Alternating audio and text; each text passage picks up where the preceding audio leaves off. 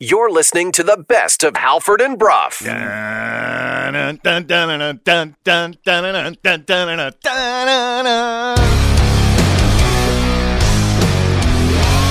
You're listening to Halford and Brough.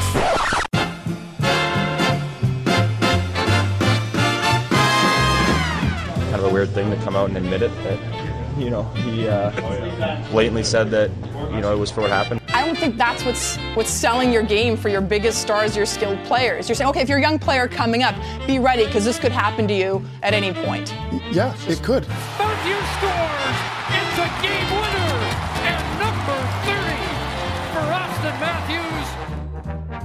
Good morning, Vancouver 601 on a Thursday. Happy Thursday, everybody. It is Halford, it is Brough, it is Sportsnet 650. We are coming to you live from the Kintec Studios in beautiful Fairview Slopes in Vancouver. Jason, good morning. Good morning. Hey, dog, good morning to you. Good morning. Laddie, good morning to you as well. Hello, hello. Halford and Brough of the Morning is brought to you by the Dilawri family of Acura dealers. Experience the Dilawri difference today by visiting your nearest Dilawri Acura dealer. Today we are in hour one of the program. Hour one is brought to you by North Star Metal Recycling. Vancouver's premier metal recycler pays the highest prices on scrap metal. North Star Metal Recycling, they recycle, you get paid. Visit them at 1170 Powell Street in Vancouver. Uh, we are dressed the same again. We're wearing a lot of green. Yeah, and black hats. Black hats, green. You've got a green T-shirt on. I've You got a guys need to green coordinate before the show. They're Yeah. different shades, though. Mm. Different shades, different hues of green. Why are we wearing so much green? You just need to text each other what It's you're like- wearing the night it's like before. St. this Patrick's is my Day outfit. here. Make sure you don't wear the same outfit as me. No, we won't do. We probably won't. I don't like Not using the word do that. outfit so much. Yeah, no, yeah. I No. do that. You guys don't FaceTime in the morning and coordinate your, your look? I've never FaceTime Jason, nor will I. I don't care for FaceTime. We are coming to you live from the Kintec studio. Uh, Kintec, Canada's favorite orthotics provider, powered by thousands of five-star Google reviews. Sore feet? What are you waiting for? Kintec, that's what you're waiting for. Yeah. We got a big show ahead on the Halford and Brough show on Sportsnet 650. It's a four guester today. It was almost a five guester, but it's a four guester. First guest, 630, former NHL goalie, now an analyst with NHL Network. Devan Dubnyk is going to join the program. Laddie is super stoked. Was he one of your favorite goalies ever? Just say Um, yes. For the he's- purpose yeah, he's up, con- he's Yeah. up there yep, of that yep, of that yep. of that Number one. generation. Sure. Yeah. Sure. Yeah. Uh, Good Canadian boy. Doobie, as they call him, is going to join us. We're going to talk about all things goaltending from across the National Hockey League. Are you gonna call him that? 6:30. Doobie? Doobie. Probably not. I don't know him personally. Doobie, um, even after being retired, is still expected for to start for Canada at the Olympics. So this is okay. I'm glad you mentioned Dubnyk and starting because in doing my diligent research last night for the show, I was trying to harken back to maybe some stories that we could ask him about with the Canucks lean. Sure. One of them was that he used to be coached by now Canucks assistant coach, but former Minnesota Wild head coach Mike Yeo. Okay. Mike Yeo once started Devan Dubnyk for 38 consecutive games. and I'm like, oh, yeah, I remember the streak. I remember writing about it when we were Pro Hockey Talk. So I'm Googling away last night. And what do I find? A story about the streak written by Jason Brough. Who was the backup there? Or was it like a cardboard box or something that they couldn't put in? He was like, like seriously. my boy's a box. Wow, great save by the box. Uh, anyway, Devan Dubnyk. We'll ask him about the box at 6.30. 7 o'clock, Thomas Drance is going to join us. Why is he coming on so early? Is he in St. Louis right now? no, he's at the airport. He's just hanging out at the airport, Yeah. like that guy in the terminal. Yeah. Yeah. He lives there. Tom. Hanks? Yeah. In the movie called The Terminal? That's the one. Thomas Drance's going to join us at 7 o'clock ahead of the Canucks and Blues, which is tonight, 5 o'clock, uh, from the Enterprise Center in St. Louis. Uh, at 732, no, the start time. He was very specific about this. Seven thirty-two. Some guys are busier than us, right? When they have to schedule things like this. I've never scheduled anything for seven thirty-two in my life. I swear ever. to God, if you call me at seven thirty-one, I'm going to lose it. That man, Jeremy Rutherford from the Athletic Blues beat writer, he will join us to talk about tonight's opponent. They are now eight games into the Drew Bannister era. I had to look up a couple times who is St. Louis head coach it is Drew Bannister. Uh, 732, Jeremy Rutherford is going to join the program. At 8 o'clock, Nick Shook is going to join us from NFL.com. We will do a little NFL talk ahead of the final weekend of the regular season, do some Seahawks talk. The Seahawks had three players make the Pro Bowl yesterday. All of them play defense, which is weird because their defense is terrible. Yeah, Witherspoon made it, Bobby Wagner made it, and Julian Love, who I thought had a really good end to the season, not Yep. so much the start to the season, but No one on offense. No. There's a bunch of uh, alternates on offense, like eight of them. so Oh, if someone gets hurt, there's a bunch of Seahawks that have been named to be in line. Like Is DK one? Like Uh, DK, yeah, mu- DK yeah. must be. Kenneth Walker. But uh, yeah, Kenneth Walker is Kenneth Walker their best player now? I think he Uh, is. Like, him I think he's their best player. him or DK probably. DK's had a pretty. I mean, aside from all the the stupidity with the penalties, he's had a pretty good year statistically. Anyway, working in reverse on the guest list. Eight o'clock, it's Nick Shook. Seven thirty-two, it's Jeremy Rutherford. Seven o'clock, it's Thomas Drance. Six thirty, uh, Devan Dubnyk. That's what's happening on the program today, Laddie. Let's tell everybody what happened. Hey, did you guys see the game last night? No. what happened? I missed all the action because I was. We know how busy your life can be. What happened? Missed that? You missed that? What happened? What happened is brought to you by the BC Construction Safety Alliance, making safety simpler by giving construction companies the best in tools, resources, and safety training. Visit them online at bccsa.ca. I should also mention what's happening and what happened is kind of in that weird in between because it's already underway. Uh, one of the semifinals from the World Juniors featuring all of the Canucks prospects on Team Sweden. That is underway right now, so we'll keep tabs on that throughout. Uh, just getting underway a few moments ago, so we'll keep tabs on that throughout. And congratulations to Germany, which was not relegated because they beat Norway in Oh, overtime. good for them. Yeah. Okay. Uh, the Vancouver Canucks. Yesterday was indeed a travel day as the team embarked onto St. Louis ahead of a seven game road swing that we'll see them go through St. Louis, New Jersey, New York twice, Pittsburgh, Buffalo, and then finally the winter hotspot known as Columbus. Uh, they will have a pregame skate this morning, 9.30 our time, followed by media availability. Puck drop is then at 5 o'clock. You'll hear the call right here on Sportsnet 650 between the Canucks and the Blues. Uh, as for the no, the actual news from yesterday, uh, Linus Karlsson, as many expected, including yourself, was recalled from AHL Abbotsford to take the place of the injured Phil Di Giuseppe on the roster. Yeah, it's an interesting trip. All these teams uh, have a certain angle to them. St. Louis just went through a coaching change, so uh, we'll see what the new look Blues uh, look like. Uh, the New Jersey Devils, who have a couple Hughes boys on there. Um, Luke Hughes is playing pretty well. He was one of the stars of the week uh, a little while ago, I think. Um, and the Devils have given the Canucks all sorts of trouble over the last few years. The New York Rangers, one of the best teams in the NHL. I'm really curious about this one because uh, I'm still not sure if the Rangers are for real. Right? I just I, I don't know. I'm I'm probably unconvinced about them. Kind of, wow, they've got more.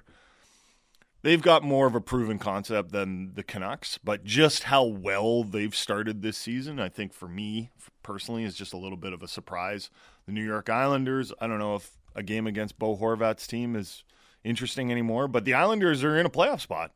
So uh, that's going to be a tough trio of games through New Jersey, New York, and New York.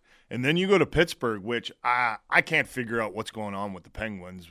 One game they look good, the next game they look awful. You know, they fall 4 nothing down to Washington, fight back to make it 4 3. So you're kind of like, well, mostly bad, but some good, I suppose. Um, Buffalo, sad club brethren, still sad in Buffalo. And then Columbus, I don't know if there's anything interesting about Columbus other than they've been maybe the most disappointing team in the NHL this season. So, an interesting seven game road trip for the Canucks. And uh, it's going to be a test. There's a combination of really good teams and pretty bad teams. Yeah. So with regards to lineup and who will come, I'm assuming it's going to be Nils Omandra's back in. Karlsson goes to the press box. It doesn't sound like Di Giuseppe is going to play for quite a while. Uh, there hasn't been any confirmation on exactly what the injury is, aside from Rick Tocchet saying that it was a lower body injury following the win over Ottawa a couple of nights ago. Um, and then you look ahead to the Blues, and we'll spend most of the time later in the show talking with Jeremy Rutherford uh, ab- about. we'll talk uh, talking to Jeremy Rutherford later, and we'll look at this Blues team as Jason mentioned. Uh, five and three under Drew Bannister since the coaching change, so we'll keep an eye on that and look ahead as to uh, news and notes about tonight's game. Who's going to get the start? Net Joel Hofer or Jordan Binnington? So that's the Canucks story as we move along. Last night in the National Hockey League, relatively light night, just a pair of games. Uh, although one of them rather interesting. We had Austin Matthews scoring his 30th goal and the overtime winner last night as the the Maple Leafs uh, took 57 shots on net, and Lukas Dostal, did I pronounce that right, laddie? Lukas Dostal in net for the Ducks. 55 saves, a franchise record. Here's what it sounded like Austin Matthews, game winner in overtime, as the Leafs beat the Ducks 2 1 at the Honda Center on Wednesday night. Overtime game winner earlier this year. Here's Rielly with the puck. Gets it to Marner in a good spot. Matthews scores. It's a game winner. And number 30 for Austin Matthews. And the Leafs win back to back in Southern California. So I have a trivia question for you guys. Ooh. The Leafs have played 36 games. Mm-hmm. How many games have they won in regulation? I'm going to say 10. It's 11. Oh, so close. 36 games, 11 wins in regulation, and yet they got a pretty good record. They had a tremendous record. they're 19, 10, and 7 uh, with 45 points, so they're not that far off what the Vancouver Canucks have with 51 points, and yet the Canucks have 23 regulation wins. So the Toronto Maple Leafs have won four games in overtime and four more in the shootout. Um, are they good or bad? I got a question for Laddie. Is Martin Jones good or bad? Uh, he's he's probably not as good as he has been the last little bit, but it's exciting to see. I'm, he's a good I mean, dude. I'm happy to, to see back him to back. it. That's pretty Yeah. impressive to do that. He- who's who's the young guy they got? Hildeby. Okay, because there The was a lot of discussion in Toronto about whether or not Hildeby should have started last night. Uh, I think a lot of people want to see him just out of interest, but I think they just made the decision like Martin Jones played pretty well. Let's do it again. I think if you're the Leafs, you just go with whoever's the hot hand. Yeah. That's you got to get goaltending somehow, and they're getting it from Martin do you, Jones. will the Leafs do something about their goaltending, or do you think they're just going to wait for Woll to get healthy and back? And even then, even then, is it a risk because this is a young guy who's still learning the league? And are you are they really going to be like, let's say Samsonov, they've pretty much written off, right? Like they don't expect him to be um, a key player for him. If, if, if they, you know, they basically given him the week off to be like, just like go chill or something. I don't know, do whatever because you're terrible right now. Um, so let's say they don't assume that he's going to be a factor. I need someone to tell me that every once in a while. Yeah, yeah, yeah. Just take a week off. just go You've take a week off. You're terrible. You're not a Um, factor. But like, is that how big of a risk, in your opinion, in your goalie expert opinion, would that to be to say, okay, we're going to wait for this young kid to get back, and then you're probably going to be the guy. I just think from a depth perspective, they need a bit more. Uh, I do, but I believe in Joseph Woll. I think he could be a starter. I think he's already capable. I think he could have been a capable guy for them in their playoff runs in the last couple of years, Who- what- if what- not for injury. what are they going to do? Who are they going to get? Well, has that's the thing. Has I- anyone looked at the goalie market? Like No, everyone's no. like, it's flush. I'm like, yeah, it's flush with crap. Treliving There's is pretty proactive, there. though. I feel like if there's a guy that's going to do it, he'll probably be the guy. I have more confidence that he'll do something rather than if Dubas was Like, still Do you there. think the Preds would trade Saros? I think they will. That's the dream Yeah. for a lot of I- these teams that don't have.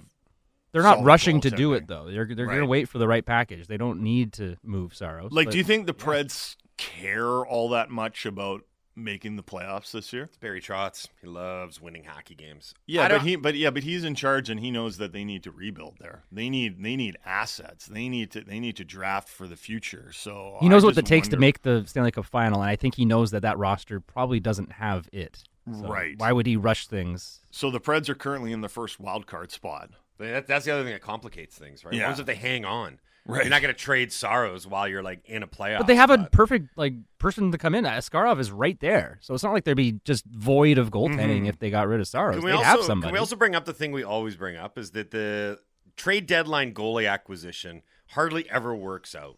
So right? that's Like, why you should do it early and get him, get the guy acclimated to the team and the system and the players in front of Like him. Like if Toronto was to go get Jake Allen, or is everyone like, "Oh, good, they've solved their goaltending No, of problem"? course like, not. no, it's going to be the same not. questions going in, and then you go down the list Mackenzie Blackwood. well, you want your Jack goal. Campbell, you want Eric your goalie. Comrie. You want your goalie baked into your defensive system, right? Mm-hmm. You want the defensive system to complement your goaltender's skills. And if you bring in a totally new guy out of the blue, it kind of throws things into disarray a little bit. Um, the other score from last night that does have some relevance locally because the Canucks will be going to uh, New Jersey on Saturday.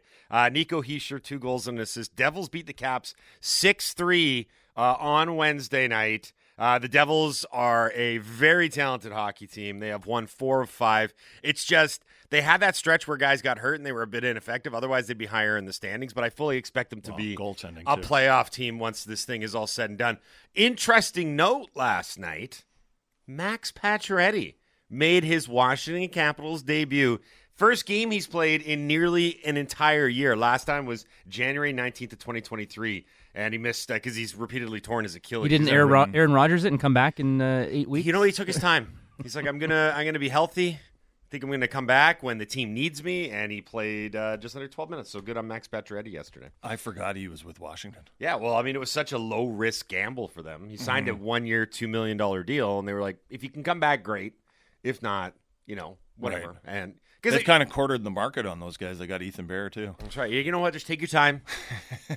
We're not going anywhere until Ovechkin breaks the record. So if you want to come back and play, good. If you want to take your time, take your time. Every time I see a Washington Capitals game, like on my phone, on my score update or whatever, I the only thing I look for did Ovi score. That's the only thing I care about. Two assists last team. night, no goals. No goals. No yeah. goals last He's- night, yeah. Come on, Ovi. No, don't pass the puck. Just keep shooting, buddy. If he doesn't score, Alex Ovechkin probably won't make the All Star game. And I mention this because today the NHL is going to announce the first 32 players that will participate at this year's All Star game. Now, the only reason I bring this up is previous years I wouldn't have mentioned it as it pertained to the Vancouver Canucks. I'd be like, they got a customary guy to go. He's going to go and talk about how bad the team is or when Bruce is going to get fired. That's or, not a lot Or in the case of Radim Vrbata, he's going to go and nobody's going to talk to him. This it was the craziest year that year. We went. It was in Columbus, I think.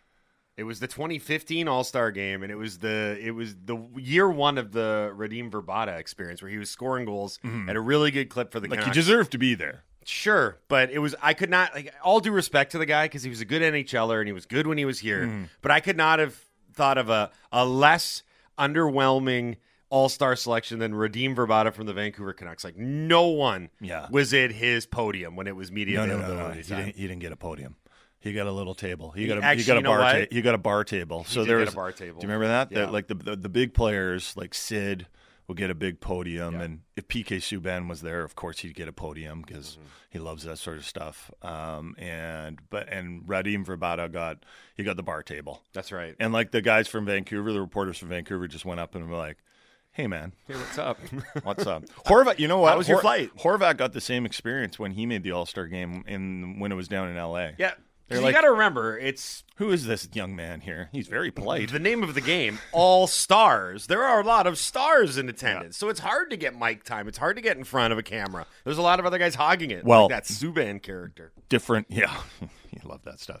Different story for the Canucks this season. Uh, I was on with Kyper and Bourne yesterday, and they were asking me about. You did Toronto radio? Yeah, I did. It's not Winnipeg Um, radio. He's going to mention this Winnipeg for the next couple weeks. No, I'm not. It's just it, it came up. it came up, and I didn't expect to be asked about the All Star game.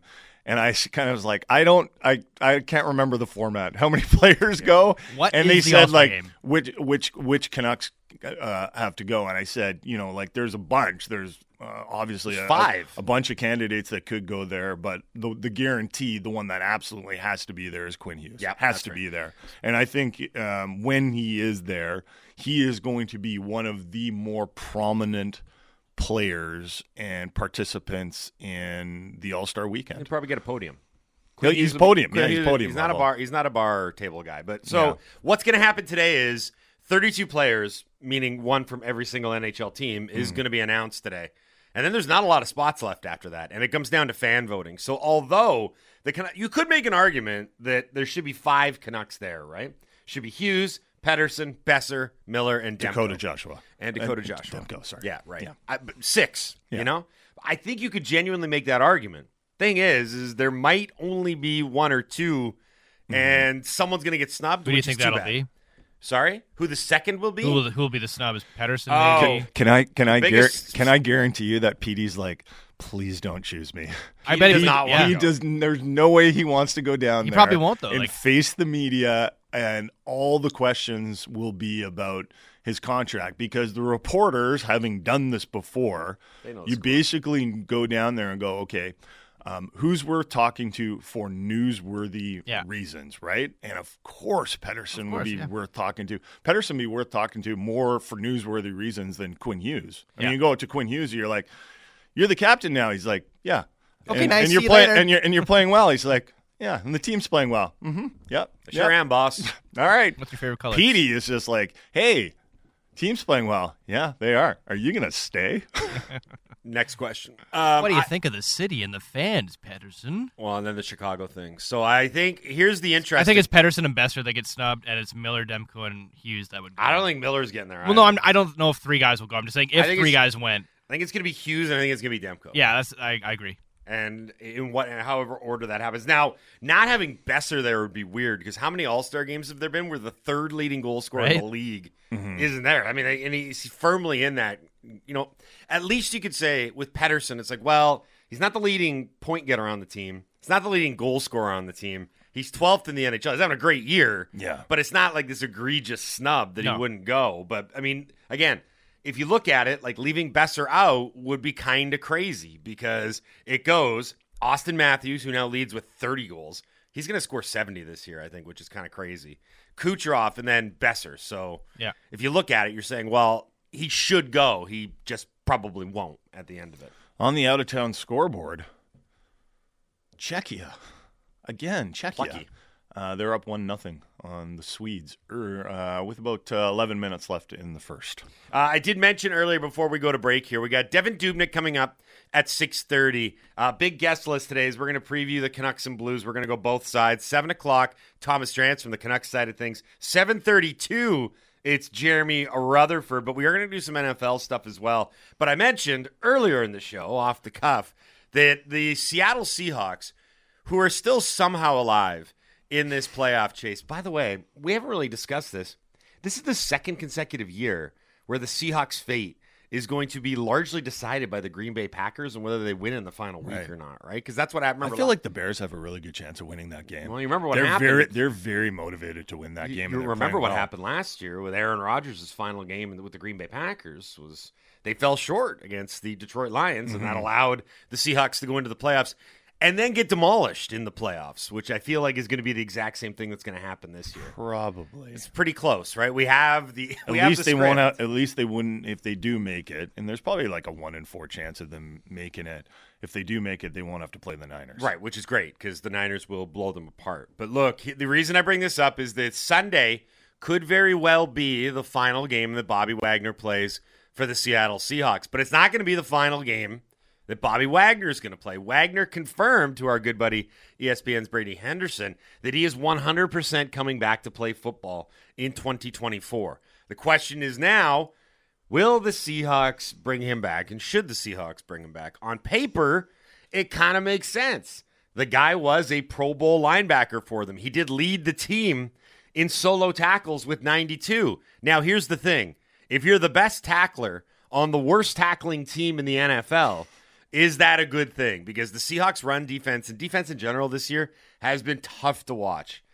I'm kind of How many missed tackles did he have? I don't have the number in front. No, I know, I know, but I, I think it's sometimes it's misleading to to say like he had a lot of tackles, so obviously everything's great about him, right? Like Put it- put it this there, way. there, there's more to there, the one of the reasons he had so many tackles is because the Seahawks defensive line let him get there. Put it this way: in the research that I, the diligent research I did, googling You watch a name- lot of tape? Yeah, I ate a bunch of tape last night. Yeah. I am full. No, I went and looked at like the Seahawks echo chambers that are out there, including like Field Gulls and Mm, stuff right. like that. Right? That's a good blog. Yeah, it is very good. Um, they did not. No one was ready to put the tackling issues at the feet, or I guess hands, of Bobby Wagner. No, I'm not Yeah. suggesting that. I'm Yeah. suggesting that because he had so many tackles, that might suggest a problems elsewhere. It's like, Oh, yeah, that was the it's- general it's- consensus, Yeah, it's right? it's like you know you got a goalie. He's made a lot of saves. It's like, yeah, but you know th- that doesn't you know like that's because he's got a lot of shots. How many did he let in? Yeah, well, so uh, we'll see what happens there. I did mention earlier, though, it's uh, Wagner, uh, so all defensive players Wagner, Julian Love, Crazy man. Devon Witherspoon made the Pro Bowl. He deserved to though. Yeah, he's that good. His numbers don't jump off, and he missed a few games because of injury, but he's really good. And I mean, if you're going to look at shining lights moving forward, that's of them. Now here's now here's where I do the house of negativity on you. This is the second consecutive year that the Seahawks have had a rookie cornerback go to the Pro Bowl. Mhm. Last year, it was Riq Woolen, Right. and he's followed that up with not the best campaign I've ever seen. Let's just put it that way. So hopefully, Devon Witherspoon can avoid that. He fate. was he was really good at getting getting stiff armed. yes, repeatedly. I That might was add. his expertise this year. You're listening to the best of Halford and Brough. You're listening to the best of Halford and Brough. What we just have to call Thomas Drance erotica.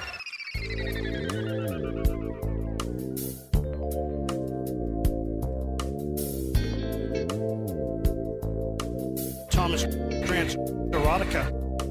Corsi. Thomas Drance erotica. Expected goals. Thomas Drance erotica. Dog model. Thomas Drance erotica. Regression. Thomas Drance erotica. 701 on a Thursday. We got to get a uh, sexy PDO in there. You have to say it slower. You say P D O. You need to enunciate the letters as well. PD. Yeah, it sounds like you're saying. Oh, that was really Wow. good, right? Yeah. Clip it. PD. Oh. You gotta emphasize the D a bit. PD. And then the O has to sound like I'm gonna have to label this hour with explicit Oh. content. Yeah, right. have the little like panther Yeah. over top of it.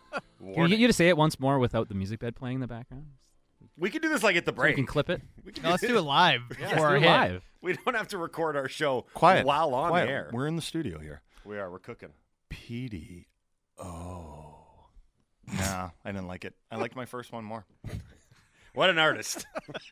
um, okay, you are listening. Yeah, this is the Halford and Brough Show on Sportsnet 650. Halford and Bruff in the Morning is brought to you by the Dilawri family of Acura dealers. Experience the Dilawri difference today by visiting your nearest Dilawri Acura dealer today. Thomas Drance, patiently waiting on hold. I'll have to wait a little longer. I need to tell you that hour two of this program is brought to you by Primetime Craft Beer. Meticulously brewed for quality and taste, Primetime Craft Beer is full flavor without compromise. Uh, it's at a liquor store near you, or you can visit the brewery to see how it's made. We are coming to you live from the Kintec studio. Kintec, Canada's favorite orthotics provider, powered by thousands of five star Google reviews. Sore feet, what are you waiting for? Kintec, that's what. Let's go to the phone lines. Thomas Drance from The Athletic and Canucks Talk joins us now on the Halford and Brough Show on Sportsnet 650. What up, Drancer? Gentlemen, doing well. I'm uh, at, at the airport, about to fly to New York. Should be an interesting Canucks road trip, which obviously starts tonight in Missouri. Uh, a trip that I, or a destination on this road trip that I was happy to skip. I was going to say, No. feels like someone's avoiding St. Louis. Yeah, it's just hard to get to. Yeah. I'd, I've I've gone to St. Louis if I could fly direct, but also not a not a shame that I'm missing downtown St. Louis. Not gonna lie with you. Drancer, what is the uh, NHL record for PDO, and are the Canucks going to break it? Um, I mean, I, I, I don't have it off the top of my head, but I do know that through like this point of the season, at five on five anyway, yeah, this is the highest we've ever seen. Um, are they going to break it? Well, if what we saw on Tuesday is any indication, yes. Like yes, I mean, you couldn't have had more pucks pinball into the net.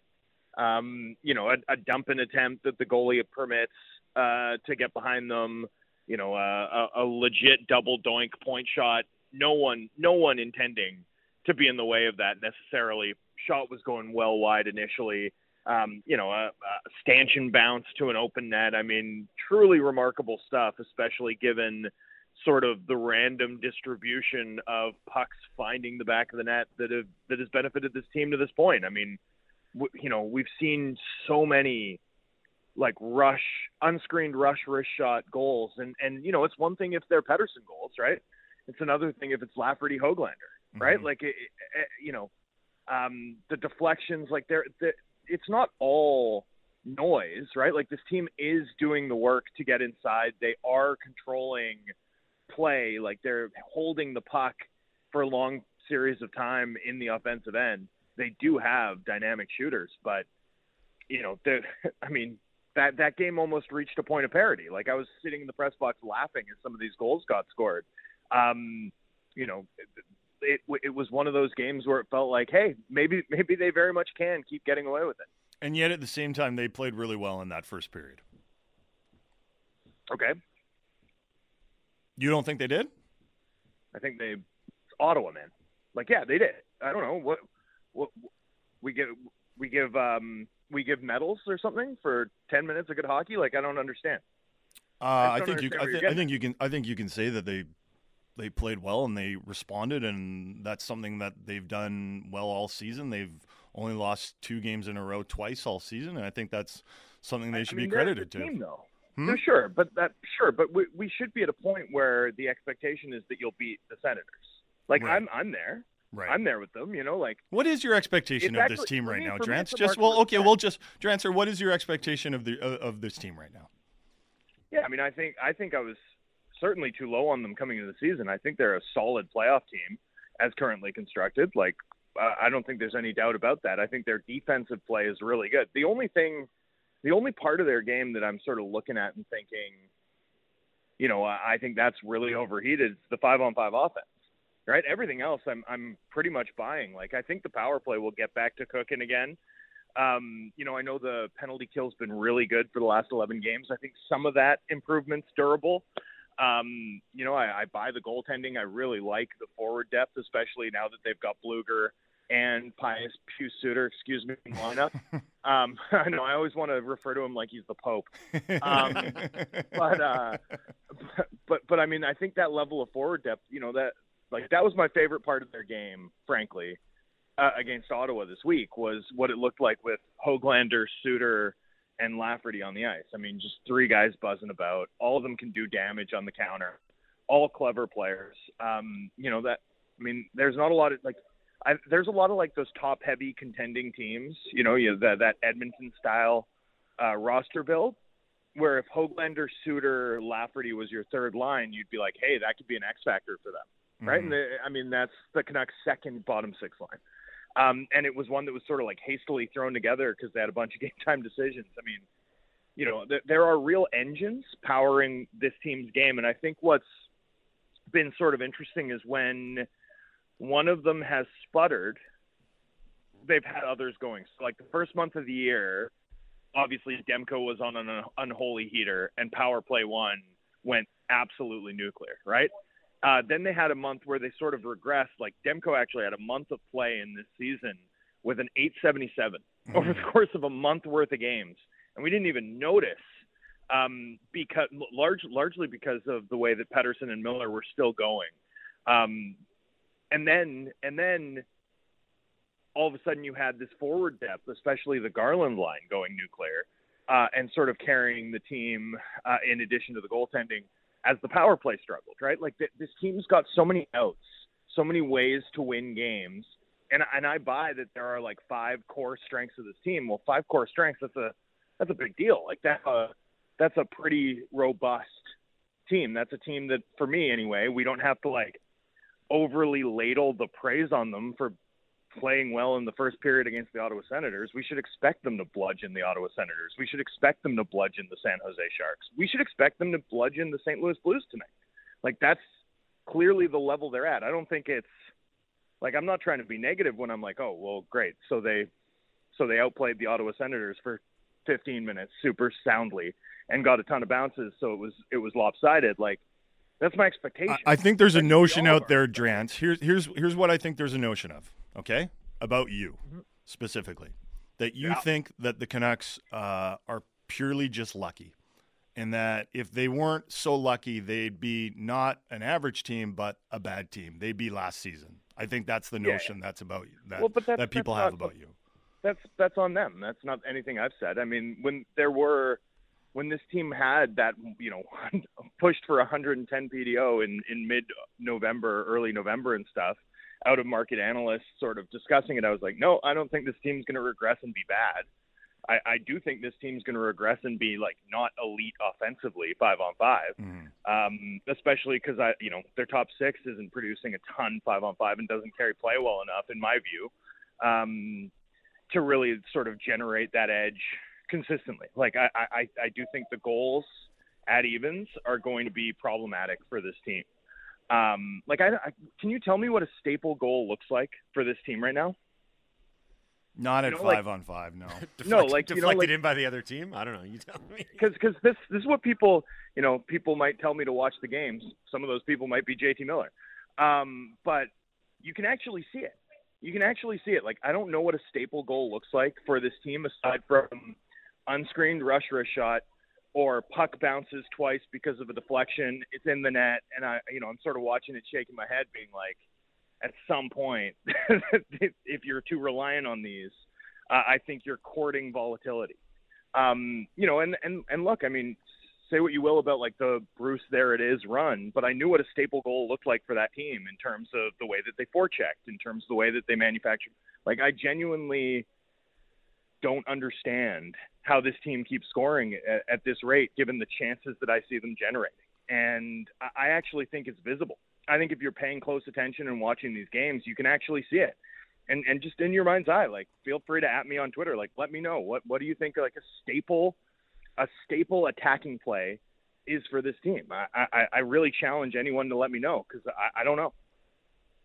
When you talk about the strength of the team being its forward depth, um, and then you look at the pending UFAs like Teddy Blueger, who has been way better than I expected him to be. Um, Mhm. Sam Lafferty uh, has been good, and Dakota Joshua, he's a pending UFA.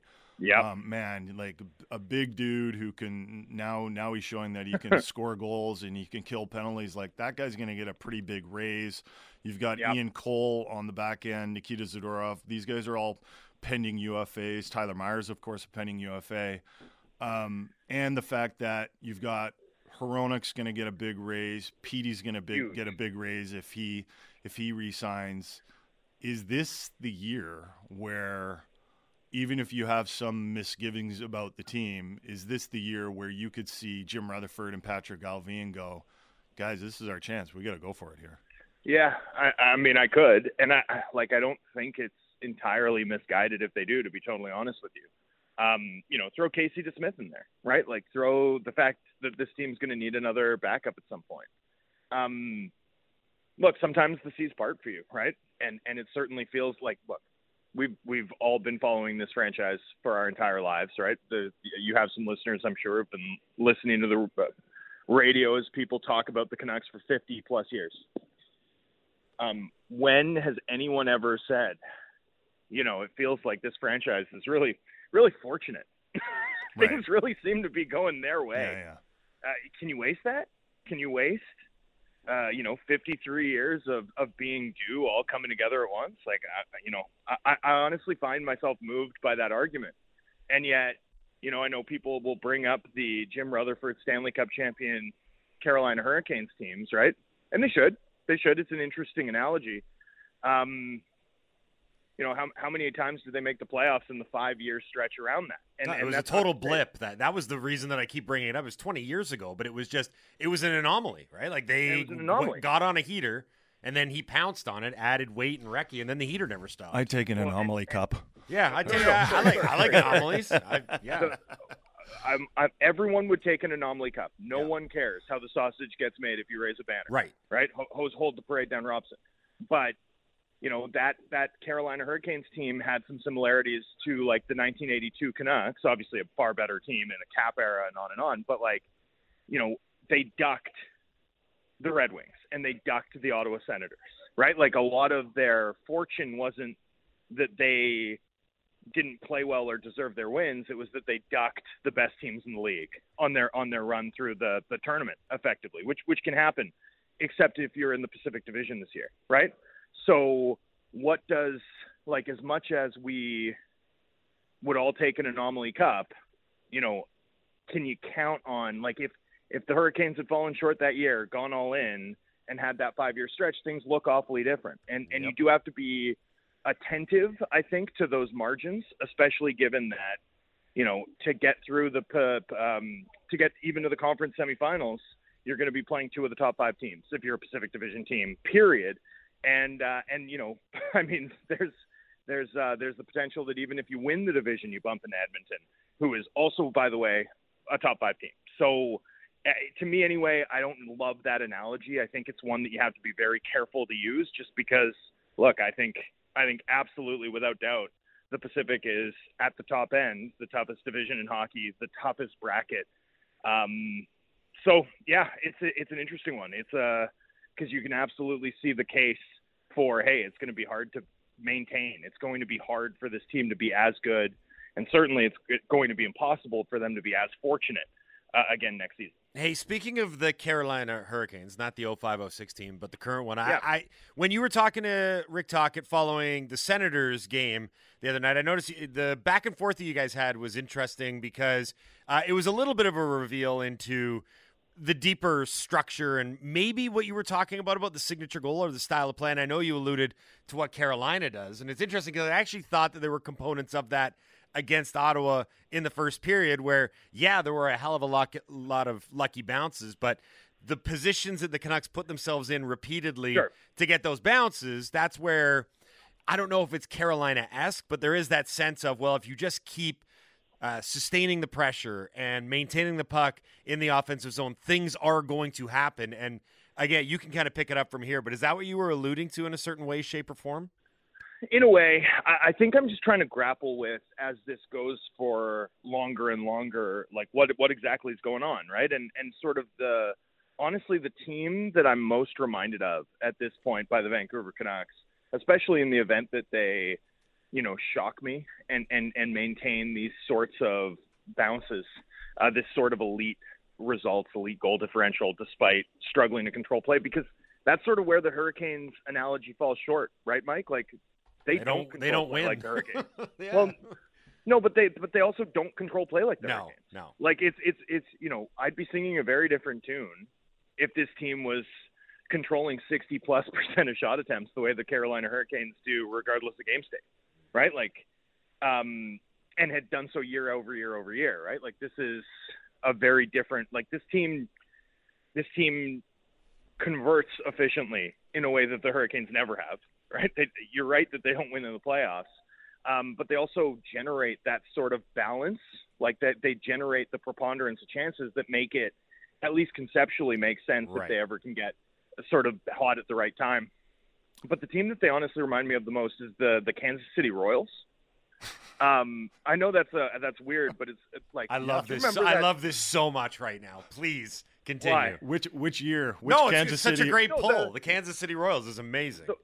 those World Series teams, like the teams that were competing year after year, because they played in a way that made like that no one else did, right? They were able to outpunch the fact that by every underlying metric available to any baseball analyst, and we all talk about how you know baseball analytics, the underlying numbers in baseball are like so much more robust in hockey. Well, the Kansas City Royals won the World Series and went deep in the playoffs in consecutive years, despite most of these metrics being like, well, they're good at defense, that's about it. Like, they didn't hit home runs. It was like soft contact with a lot of team speed, force other teams into mistakes, and then when you get the lead, you have the best bullpen in baseball, and that lets you, you know, outkick your coverage, or as the baseball nerds would have it, outperform your Pythag, right? And, and that it worked. It worked, but it was kind of aberrant. It, it made no sense. The the betting markets never liked them. Baseball analysts never liked them. Um, the Miami Heat in the playoffs, it would be another one. Like every year they come in, they've got like a negative point differential, and then they work the refs so well, and they get hot from three, and every year they're in the finals. Do you think there's Um, do you think there's something about when a team's on a PDO run that goes beyond luck? Like Yes. like like there's something Of maybe course. it's psychological Oh, that's think going on. Like wh- how can you cuz cuz I, I think a lot of people have, you know, take issue with or I take issue just like it can't just be just when a team's on a PDO run, and I know like even good teams will have a high PDO because they'll have good finishers and they love good goaltending and they'll be defensively sound, et cetera, et cetera. Like it's naturally that you're going to be above, you know, one in the PDO. Uh, yeah. uh, like that's just natural. But when when it's on when it's to this extent, there has to be something. Do you think it's psychological, maybe that a team just No. believes? No, I literally think it's Like I think it is multifaceted, and I think you have to get comfortable with that because I think it's everything. For I, I think it, it, it's health. Like I think it's partly health. I think it's the fact that Vancouver's top players, like their their biggest injury this season's been Carson Soucy, who's probably going to slot back into the third pair, right? Like it, it's health. I think partly it's that they came out of the gate, and and I don't think teams were ready for for various elements of this team's game, especially things like Hughes and Hronek switch all the time now, and that they have this high low action with two defenders who are really good at moving the puck and a ton of guys who can score. I think it's partly like depth forwards, right? Like that's another part of this where you know 10 years ago teams converted eight and a half percent of shots five on five like Right. clockwork every year and now actually there are teams that can sustain 10 plus percent over a full season uh, goal, you know average lead, average save percentage has dropped from 912 to 903 right that changes things too um, I think it's health. I literally think it's that the things that a team does work and the things that a team like Ottawa does don't. Um, and and then I think there's confidence, right? There's confidence. There's psychology. I mean, I, I think it's all encompassing. Um, it's just that it's a long season, and over time, you know, you can't you can't lean on the hockey gods just having your back constantly, right? Like that's that's the point. Like no one's saying that these are. It, it's a rule based off of like it's a rule of thumb based off of um, the idea or the assumption of relatively fixed percentages at the NHL level because of how good everybody is, especially the goalies. And I think that's a fair assumption. But um, but I think the actual reason why it tends to regress, the actual reason why it tends to be a powerful indicator, a powerful gut check of our assumptions based on what we're watching or, or based on current results, is that it's actually complicated. That there are so many things that go into it. Not one. It's not one thing. It's not luck purely. It's luck. It's health. It's psychology. It's confidence. It's all of that.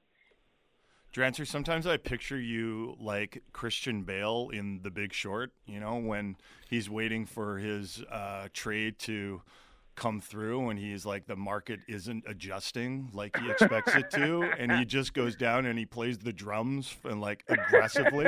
Have you got a Oh, drum 100. set yet? No, no. I mean, look, I, I don't take it that personally. Like, I honestly don't. Um, but it is fun. It is fun that the highest PDO team, you know, is like is is a team that I cover, having spent a decade tracking these numbers the way I have. It's right? amazing. It's, Um, I'm, I'm and, loving uh, how this season is is is playing oh, out so for fun. multiple It's reasons. So fun. well, mostly mostly for the fact that the Canucks are playing good, and and it's great to see the market energized. It's like you know, it's not great to see the secondary market swollen the way it has, but like it's good to see people want to talk about hockey, want to enjoy hockey. You walk into the bars, and clearly the game is on. Like Yeah, no like the sound on. is even on at the bars sound now. on. Yep. Yeah, people are The sound is Like, back, baby. like that's that's what we're here for. That's what we all want. So um, I love to see all of that, and uh, and I hope it continues. I hope it stays fun. I, I think this is a good team. I just also think this team's had an enormous amount of good fortune, especially at the offensive end of the rink. Drancer, fly safe, my friend. Enjoy the roadie. Enjoy New York, and we'll do this again next week. Thanks, boys. Bye. So, yep, Thomas Drance from the Athletic Vancouver and Canucks Talk here on the Halford and Brough Show on Sportsnet 650. Did you know that Christian Bale actually had to take a two week crash course on playing the drums in order for that, For that role? one scene? Well, yeah, he's playing pretty aggressively on I it. know. Can you just CGI that, can you? Or AI that? Is that how it works? Is that how it works? CGI. Yeah, you just Do you know the scene I'm talking about? Yeah. Like when the when he's like he's like the, the, the market should be moving, but it's just not. You know, I don't think I've ever ever actually watched The Big Short, uh, like sat down and watched it from start to finish.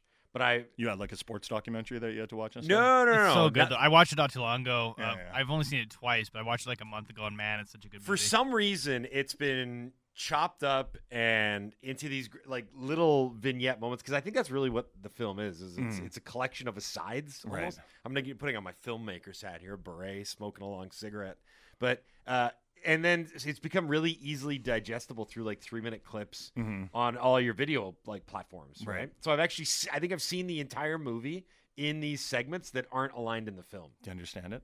Yeah, I mean not really. so confident for a second. There. Yeah, Yeah, not really. no, no, yeah, no, yeah. no, Not at no, all. no idea. Yeah, they I- lost me at the credits. you short some things. Margot Robbie comes and explains it, and then the movie ends. You're listening to the best of Halford and Brough.